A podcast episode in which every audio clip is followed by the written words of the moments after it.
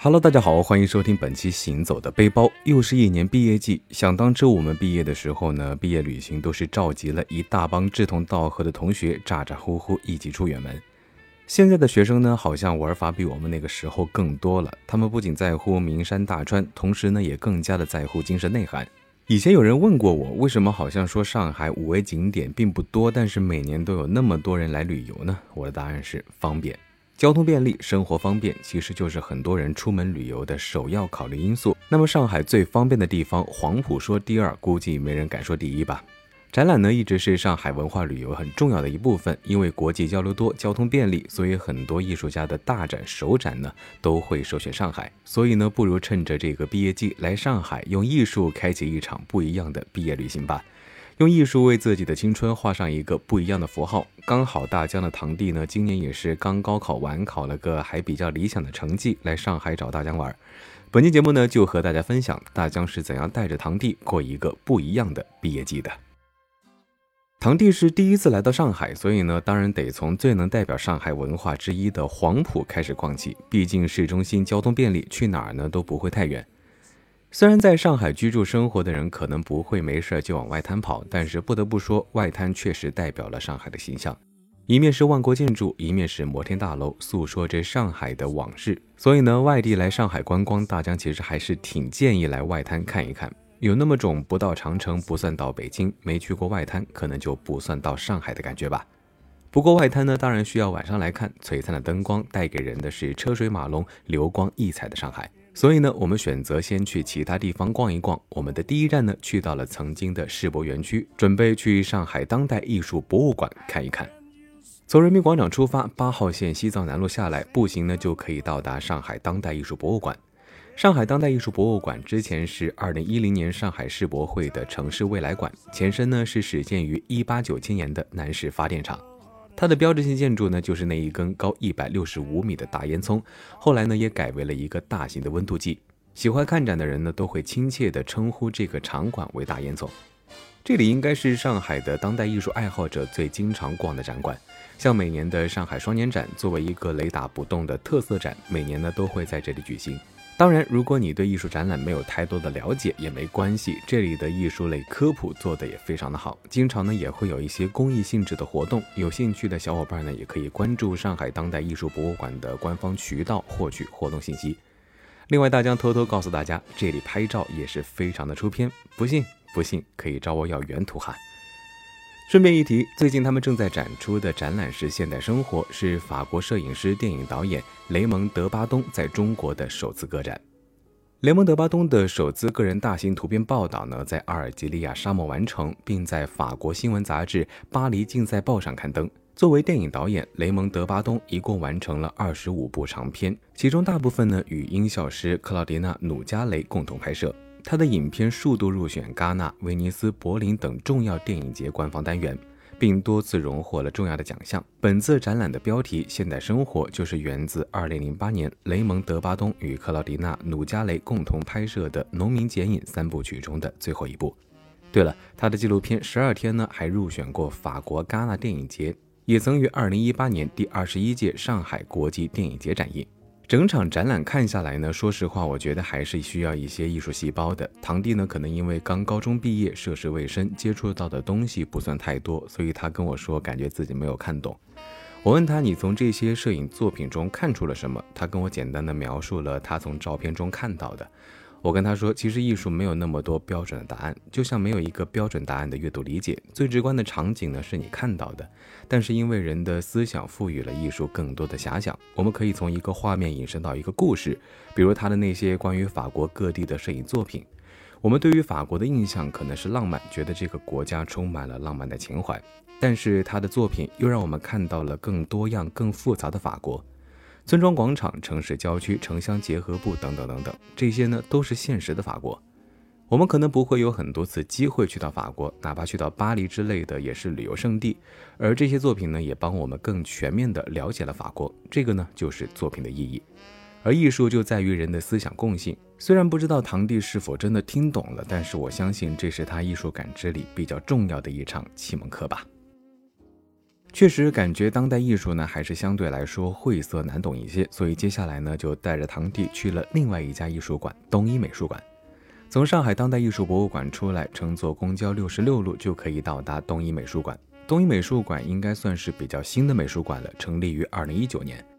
但是呢，别看它新，来头真的一点都不小。因为东一成立之初呢，就是奔着国际化路线的，所以在这里呢，可以看到更多世界范围不同的艺术流派和作品，可以说是宝藏级美术馆了。像之前呢，他们有办过文艺复兴的藏品展，以及从莫奈、伯纳尔到马蒂斯的展，可以说东一美术馆呢是致力于推进上海与全世界的文化交流，国际范儿有没有？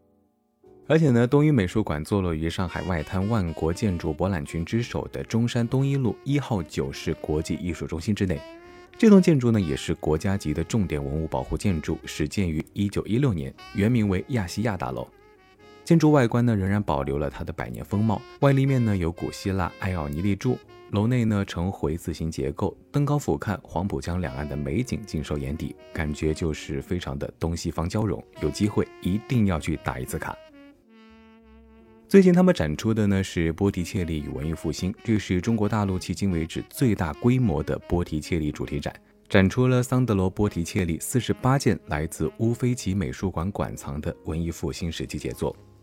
展览呢共分为佛罗伦萨与文艺复兴、名城与豪门、文艺复兴时期的宅邸与装饰、文艺复兴与古代文明、文艺复兴时期的波提切利与佛罗伦萨画家四个单元。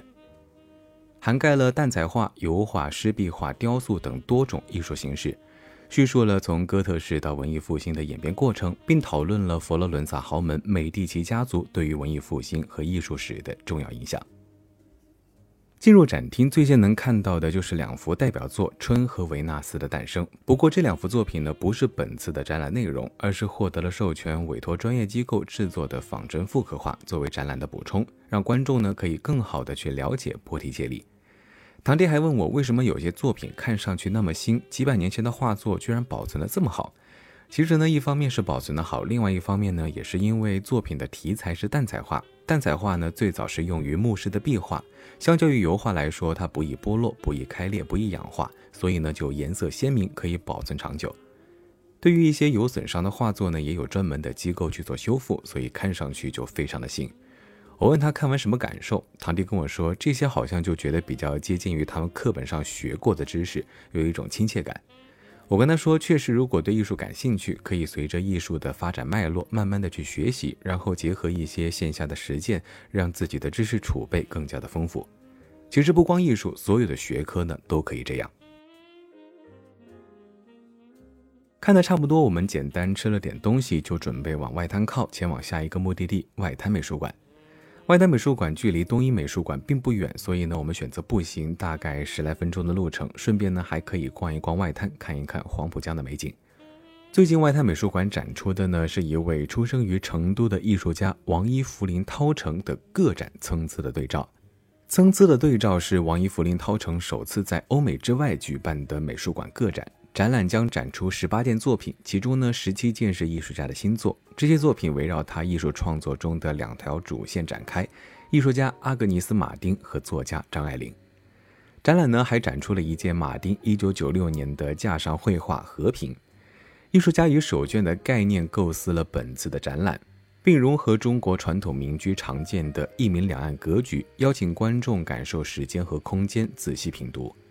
本次展览标题呢，取自张爱玲一九四四年发表的经典散文《自己的文章》。本片中，张爱玲讲自己小说中的角色大多并不彻底，这些不彻底的人物并非英雄，但因为某种认真，而是这时代的广大附和者。没有悲壮，而只有苍凉。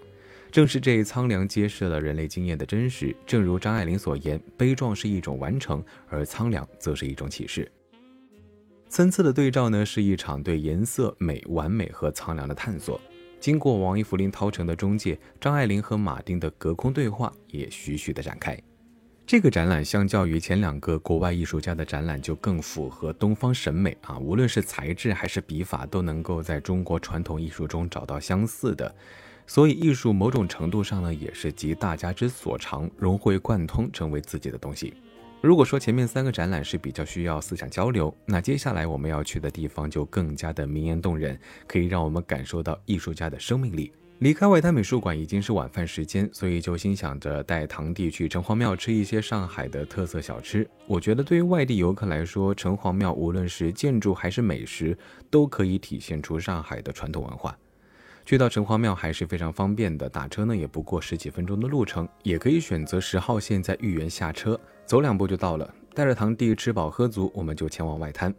如果城隍庙代表的是古代的上海，那么外滩代表的就是近代的上海。尤其是外滩的夜景，虽然白天也有路过，但是白天和夜晚外滩是两幅截然不同的风景。隔江而望的陆家嘴呢，就是现在的上海。从堂弟的眼神中，我感觉他应该对自己未来的人生有了规划和期待。或许这就是作为哥哥的我能带给他的一些能量吧。第二天，我们去到了世博会博物馆。其实，上海世博会博物馆呢，距离上海当代艺术博物馆很近，打车只需要几分钟，所以其实也可以一起打卡。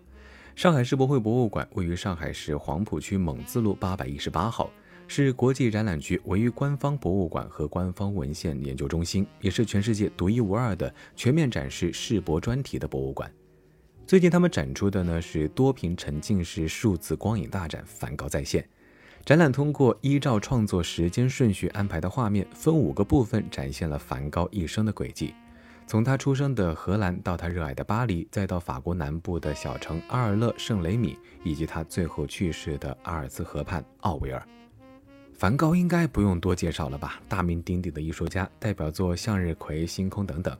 作品呢色彩绚烂，有一种神秘热烈的生命力。这个展相较于前面三个，就真的非常适合拍照打卡，甚至呢最近热映的电影《消失的她》中，男主带着老婆拍照打卡的展览就是这个展。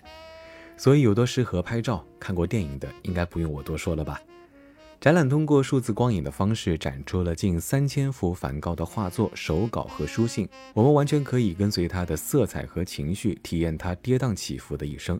同时，这个展呢还别出心裁的用了十五首经典的古典音乐配合这些画作，每一首呢都与所展示的绘画作品配合的相得益彰，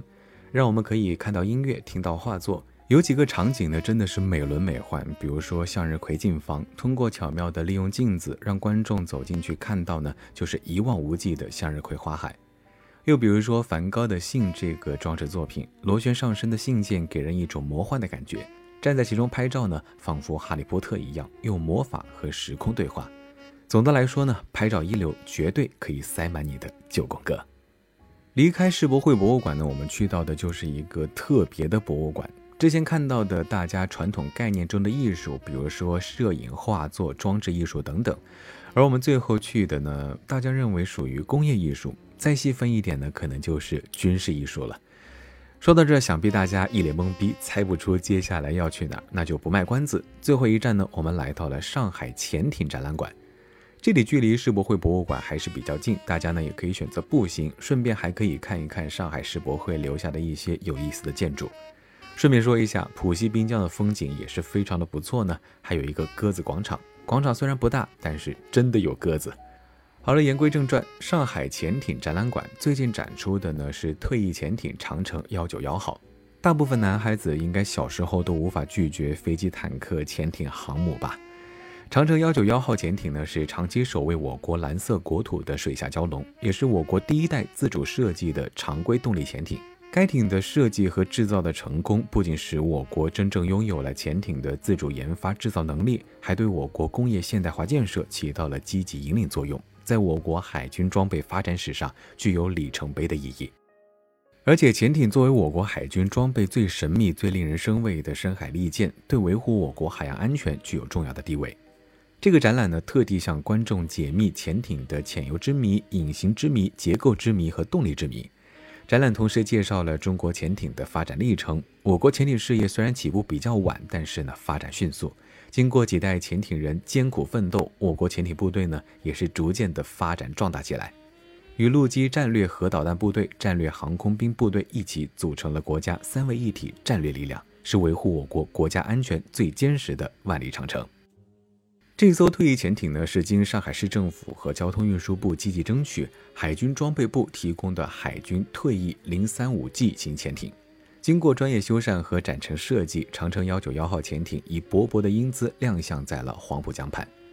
体内真实还原了指战员官兵海下作业的工作场景。潜艇落墩的黄浦世博滨江三号船坞，通过国际化、现代化的设计语言，打造了夜景灯光和蜿蜒水景，展现出潜艇荣归的动人场景。说实话，我真的觉得没什么多余的话可以介绍当时看到潜艇的心情，就是一个字儿：牛。我们从小接受的教育呢，就是以前的抗战如何的艰难，新中国呢如何从弱小一步步走到今天的强大，武器呢也从步枪发展到了现在的东风快递。其实这就是属于中国人特有的品格，不服输，没有什么事儿是做不到的。虽然现在我们的生活已经不是曾经的贫穷落后，但是国家的发展还是需要我们去做更多的努力。所以我觉得带堂弟来接受一下爱国主义教育还挺好的，也希望他将来进入社会可以做一个对社会有用的人。好了，感谢收听本期《行走的背包》，我是你们的老朋友主播大江，我们下期节目再见喽，拜了个拜。